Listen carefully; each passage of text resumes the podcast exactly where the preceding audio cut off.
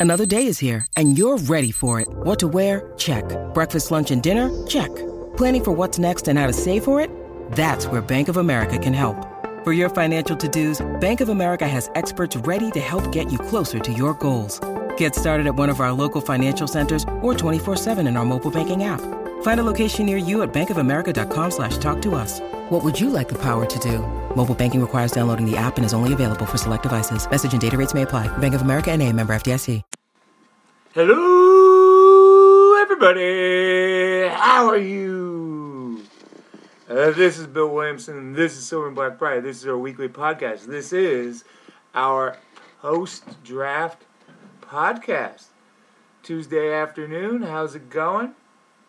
Um, I tell you, interesting draft. They always are, right?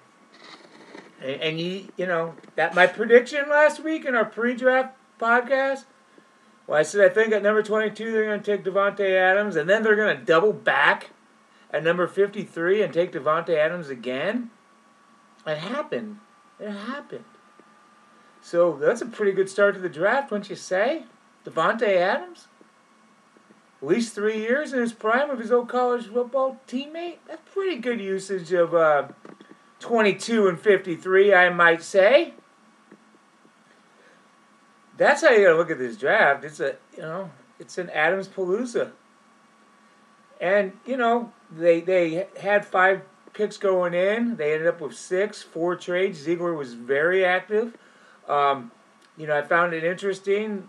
Uh, ESPN reported going into the draft that since the turn of the century, that's 2000, uh, New England had led the NFL in draft trades. Josh McDaniels and Dave Ziegler, of course, course, came from New England, both spending several the last several years there. So I wondered and talked about it. I wonder they're going to be aggressive, and the answer was yes. They made four trades in the draft. They traded up, they traded down, they traded. They traded 126. They traded back for 126 with Minnesota. Um, so you know the, the the fact that they they went after you know, they got six guys and they got two offensive linemen, two defensive tackles, and two running backs. That was interesting. You can look at it as the best player available. That's certainly part of it. Also, those are the guys they wanted, I think. Um, you know, teams are very they're, they're very strident in their draft approach, and Jon Gruden and Mike Mayock were too. We'll see how these guys work out. Um, I've seen the grades everywhere. I've seen them as high as the fourth value best picks. I've heard seen the seen as low as twenty nine. Who freaking knows? Who knows? Let's just see these guys come out and see them play. That goes for every draft, every time. I mean, you've been excited about drafts a lot lately, and they haven't really worked out. So let's just see what happens. If Parham could become a starter, that's great.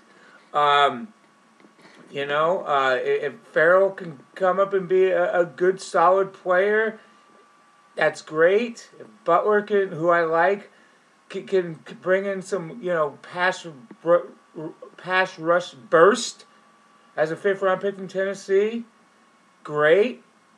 If Zamir White can be the next guy at running back, great. We'll just see we'll see. I'm not going to sit here and say this is the best draft class I've ever seen. I'm not going to say it's the crappiest draft class I've ever seen. You just don't know. And the, and the recent Raiders picks draft classes show you you shouldn't get too excited. Do I think this is going to be a spectacular class? Honestly, probably not.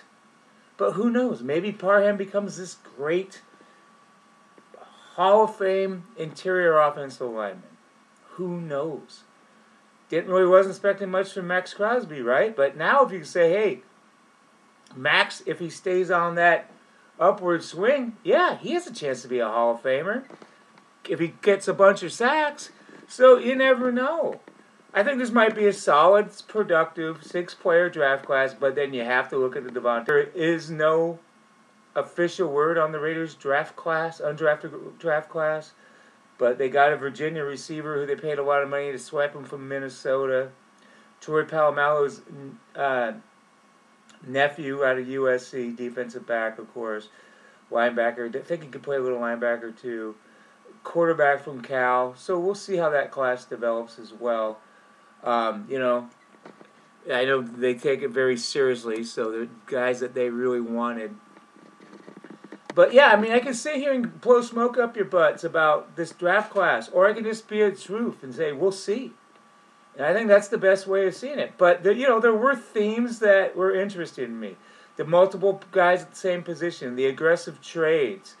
Um, I like Butler. I think he's a leader of Tennessee, and if you're a leader at Tennessee, you got a pretty good shot. I think you got a good head on his shoulder. I I liked that. They drafted a player from a championship team three straight years in in white. I think that Josh Jacobs got a heck of a message sent to him that this is probably now anything can happen, but this is probably going to be Josh Jacobs last season with the Raiders. Well, not so fast, Bill. Okay, yeah, you're right, but they didn't give him the fifth year option, and you know they didn't give Ferrell or or uh, Abram the uh, fifth year option either, and those weren't surprises. Josh Jacobs, I don't know if it was a straight up surprise, but it was a mild surprise at least. I think it was something that it was the biggest thing they, the biggest option they had to consider, and they didn't do it. And, and then they draft not one but two running backs afterwards, the day after they announced that they weren't going to give him the option. So that's a heck of a message for Josh Jacobs, and. I don't blame him. And you know, I remember 2019 the night of the draft, when Josh Jacobs was 24, I I tweeted, "Good player, but you know, be careful with those using the 24th pick on a running back." And I got a, you know, a firestorm of crap from people. Well, you're so negative, blah blah blah. No, settle down, grow up, relax, take a deep breath. The running back thing is something that a lot of teams don't want to do in the first round, and that there you go. And then what does McDaniels do? He takes one. In, McDaniels and Ziegler they take one in the fourth round, and you know that's your value for running backs. I was a little surprised they took White because they could get a Zamir White, Zamir White next year, but they like this guy and they got him. You know he's got he's a punisher. He has he breaks tackles. Um, he gets yards after contact. He is a home run guy. That's a heck of a combination. The thing is, he's had two blown knees, so that's a little worry. But they liked him in the fourth round. That's good. That's good value. So, but yeah, we're probably saying goodbye to Josh Jacobs after this year. Yes, they can they can franchise tag him, but then if you don't have if he has a monster year, they can franchise tag him. But I doubt that they would unless he has a monster, monster year. But with Drake and White and and the, uh, the you know the veteran they, they got from New England, and there's going to be a lot of competition at running back. A lot. I'm really interested to see what happens at the offensive line. I think it's complete work in progress. Maybe Parham st- starts, maybe he doesn't. Maybe good start good starts, maybe he doesn't. Maybe Leatherwood's a tackle, maybe he's a guard. Maybe they bring in a guy like Duane Brown, Eric Fisher, Daryl Williams. Who knows? I think it's still a work in progress. Surprised they didn't take a cornerback. Now, news today, and again, this may hit our website after the news comes out, but Trayvon Mullen put a thing on social media today saying he has a surgery. The words in it didn't sound great. Things happen for a reason. I promise I'll be back. Doesn't sound like it was a cleanup. I'm not speculating. I don't know. He had a lot of foot injury issues last year that cost him miss a lot of games. The 2019 second round pick did. But if this was a cleanup, you think they would have done it in January, not May. We're in May now. So I don't know. Did he get hurt working on his own? Did he get hurt the off-season program? I don't know. Just all we know is something happened, and we'll see. Season starts in four and a half months, so you know that's a bit of a concern. But there's some cornerbacks out there if they, they need to. But they they studied quarterbacks a lot and they didn't go there. So who knows? And they and they bypassed on some guys that were fits for them, you know? So we will see.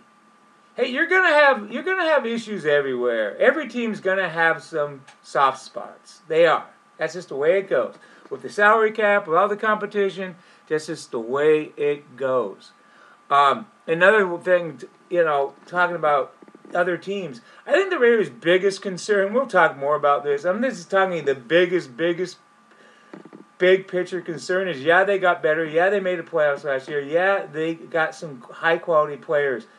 The biggest thing I worry about with the Raiders is the AFC is freaking stacked. There's a crap load of teams in the AFC that are really good. And some teams in the AFC had really freaking good drafts. That, you know, deep drafts. The Ravens, the Chiefs, you can go on. So, that's my biggest worry for the Raiders that this is the, the competition is stiff. But they did their best by bringing in Adams and Jones and, and believing in Carr. Now they're ready to go. And they said, "The hell with it. We're gonna we're gonna strap it on. We're gonna go with you guys. We're gonna challenge you. You're gonna have to be worried about us too, guys." And and I, I think that's smart. So yeah, overall, let's see. I think they're ready to go, and we'll continue to talk about it. Want to wrap up the show? A lot of there was a lot of national talks because Mark Davis, who's a good guy, I like Mark Davis he was on a show on racing and sports in America with Monte Poole, great Bay Area reporter who I've known for a long time and, and like and respect as well. Um, Mark, you know, was asked about Colin Kaepernick, and he said, "Hey, I would be okay with it if my guys, my my decision makers, wanted him." Fair question. Give him a lot of credit. A lot of owners haven't said that. A lot of owners haven't gone that far. But the national kind of story was, ooh, maybe the Raiders are going to sign him. He didn't necessarily say that. He said, if my guys want him. Well, his guys wanted two quarterbacks already this offseason. And they were Mick, uh, Nick Mullen and Garrett Gilbert, who have accomplished a lot less than Colin Kaepernick and they could have signed Colin Kaepernick, and they didn't. So, in a lot of ways, very cool that Mark Davis said that, but also kind of easy to say if you know now he can just say, well, that, that's the decision they wanted to go to. So, I'm not saying he was being disingenuous. I was saying that I don't think that the Raiders were all that. if you think the Raiders are going to go sign Colin Kaepernick tomorrow, maybe they will. You know me, I never say never. But I don't necessarily think that I would ascertain that simply from Mark Davis's comments there. So there you go. Hope you enjoy the show. I try to go quick. I try to get everything I want to get in. Boom, bing, bang. Oh, the Raiders are looking like they might get this projections. It's a year of three comp picks next year, fifth, sixth, and seventh. That would give them 10 picks for next year. That's pretty cool. All right. I'll talk to you later. This is Bill Williamson. Uh, this is Silver and Black Pride. Take it easy. Be happy. See ya.